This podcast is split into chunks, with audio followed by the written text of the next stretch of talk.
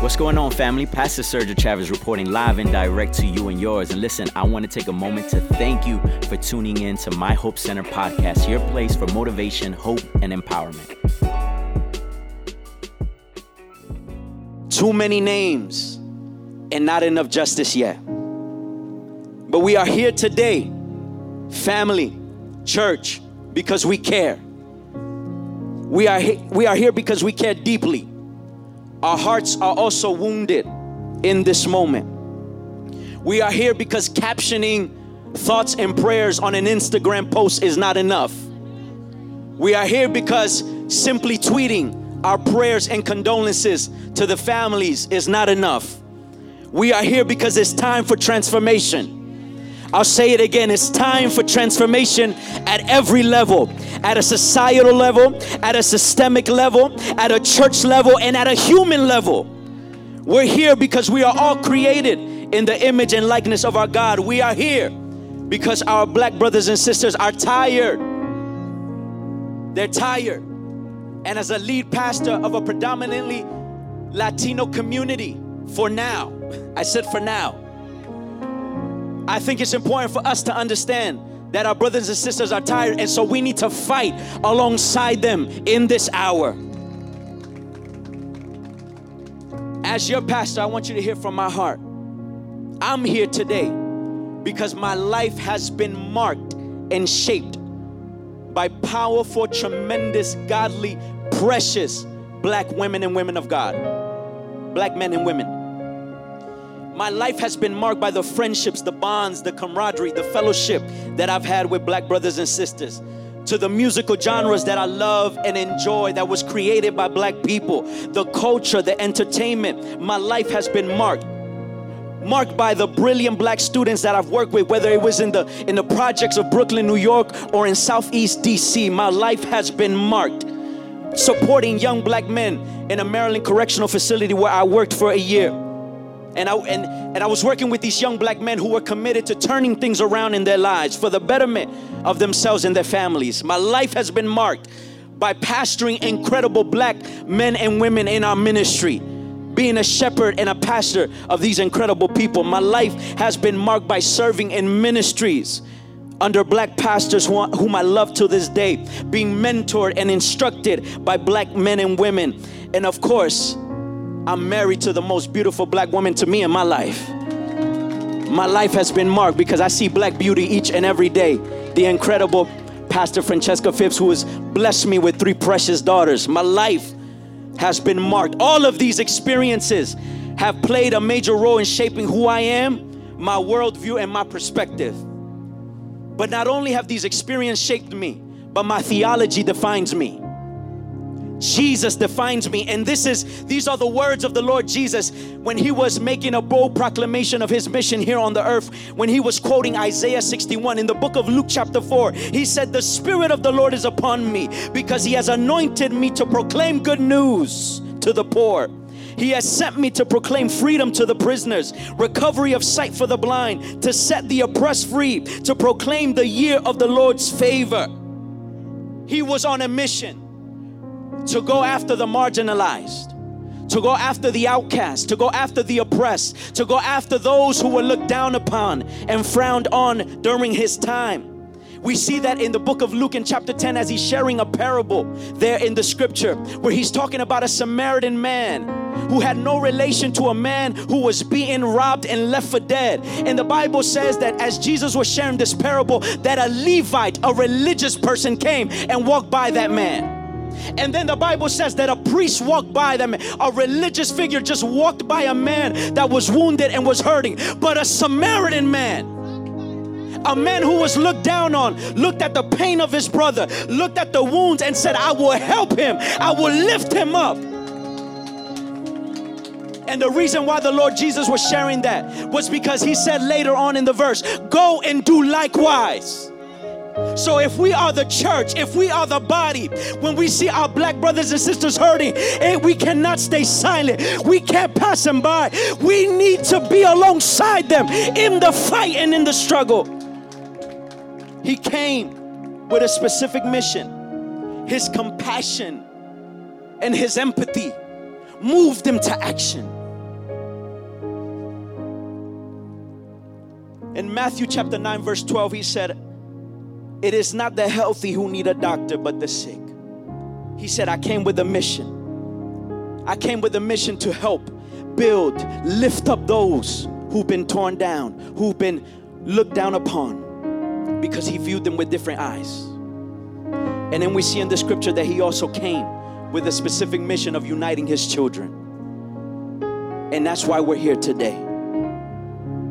He didn't say, by the knowledge that you have, all people will know that you are my disciples. He didn't say, by your status, all people will know that you are my disciples. He didn't say, by your credentials and your accolades, all men will know that you are my disciples. He said, by the love that you show one another, by this, all men will know that you are my disciples. He says, in John chapter seventeen, he prayed. He said, Father, I pray that just as you are in me and I am in you, that my children may also be one, that the world may believe that you have sent me. It is in our unity that there is power. It is in our solidarity that there is power. Are you hearing me today? So we are not simply here because of a trend, because it's the thing to do. We are here because it's time for action. And some may have come out because somebody encouraged you. But maybe you struggled with coming out by saying, another demonstration, another gathering. It's done nothing in the past. Maybe you struggled with being here today, but I want to let you know that it's time for us to rise. This time, I am declaring in Jesus' name that it will be different. I'm prophesying to the four winds, the north, south, east, and west. I'm declaring that this time the church will rise up and we will lift up a voice and we will fight to see this transformation that we are calling for. We're here because we have collective goals as a body. We have collective goals because you've been saying another demonstration, another, another rally to pray. But I want to let you know this is more than that. This is action. And we have collective goals. Now, this is not the end all be all. There's many things that we have to do. There's many areas that we have to heal. But I just want to mention three things that Hope Center is committed to. And I want to let the Hope Center uh, uh, family know where we stand. There are three things that we are seeking in this time. The first thing is justice. Justice is the administration of what is just, the determination of rights according to the rules of law and equity. Today we are standing and declaring that we will fight for justice. We will seek it because the scripture declares in Micah chapter six verse eight, act justly, love mercy, walk humbly with your God. In Isaiah chapter one verse seventeen, the scripture says, seek justice, help the oppressed, defend the cause of the orphans, and fight for the rights of widows. We will not just simply pray for justice, but we will seek it. We will defend it. We will stand for what is right. I want to let you know that Hope Center will stand on the side that is right. When it's said and done in the history books, Hope Center will stand for what is just, for what is right. I was having a conversation with one of my dear black brothers and leaders in our church, and he was just pouring his heart to me, and we were sharing and we were having a dialogue, and he said, I don't need any special privilege. I just want what's right. We don't need any handouts. We just want what's right. And today we are declaring that we will seek what is right. The second thing that we will seek is accountability. Accountability on all levels. Accountability is the willingness to accept responsibility or to account for one's actions. We are, we are going to be held accountable to our God. And because of that, we're going to be accountable with one another. When we see injustice, we're going to raise up our voice. We're going to see, we're going to seek justice. We're going to hold one another accountable as a church body, but we're also going to hold our elected officials and even us who are p- public servants. We're supposed to be held accountable because we're held to a higher level of accountability and responsibility. So yes, it is time for accountability on all sides in all areas. In this moment, we are going to pray and seek accountability in this season, and also more importantly, for heart transformation. Because accountability and justice means a change of legislation and policy. But can I let somebody know, it will be much more difficult to push laws, policies, and legislation if there's no heart transformation.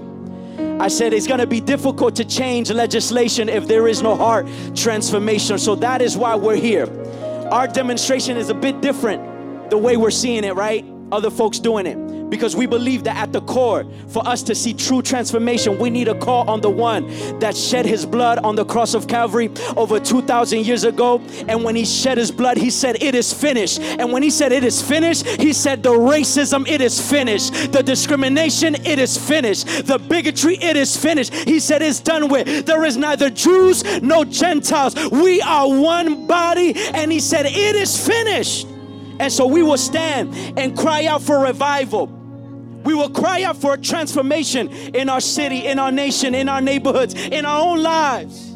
It's time to check our own hearts, because whether you acknowledge it or not, we all we all have some sort of prejudice that was taught, and we inherited those things. So as believers, whenever those thoughts come to mind, we have to we have to seek him and ask him and ask him to forgive us and repent and lament and make a heart change and go in a different direction. Our heart transformation. If there's ever been a time that we needed heart transformation, is now. If there's ever been a time we need a revival, is now. I don't know if you realize we're still in a global pandemic, y'all. Wars and rumors of wars. All types of issues breaking out in this moment. If there's ever been a time that we needed to call on the Lord Jesus, I want to let you know that it is now. And I want to stand boldly and confidently and declare that I'm glad to be saved in this day. I'm glad that my family is saved. I'm glad, I'm glad to proclaim that I have a Savior. It's time for heart transformation. We are currently standing in the midst of history in the making. I want you to look around you for a moment. I want you to look around you. I want you to look around you. I know you can barely see some people's faces. They have the mask on. But just look at this moment. This is history in the making. We are choosing and standing for what is right. You are here because you've chosen to be on the right side of history. And this marks the beginning of a new day for our ministry. This marks a new day for the world and for history. If you're saying, maybe this will just be a phase, Pastor Sergio will let this go in a couple of weeks, I want to let you know that the answer is no. Will this be a matter that the church is going to forget in about a month? I want to let you know the answer is no. If we're going to tackle as a church poverty, abuse, sexual immorality, mental and spiritual bondage, the chains of addiction, generational curses, toxic cycles of sin. If we're going to tackle those issues, we're also going to come after the principality and the demonic force that is racism. We're going to stand and come against it too in the name of Jesus. We're making our stance clear today and addressing and defeating this stronghold today, the venomous sin that comes from racism. Church, I want to let you know that we have an apostolic mandate. If you didn't know, this church has an apostolic mandate that is given to us by the authority of Scripture to come against these forces of racism, of bigotry, of colorism. I want to let you know that today we stand on the Word and we're standing in unity. The book of Psalm, chapter one thirty-three, verse one says, how good and pleasant it is when God's people live in unity. How pleasant it is.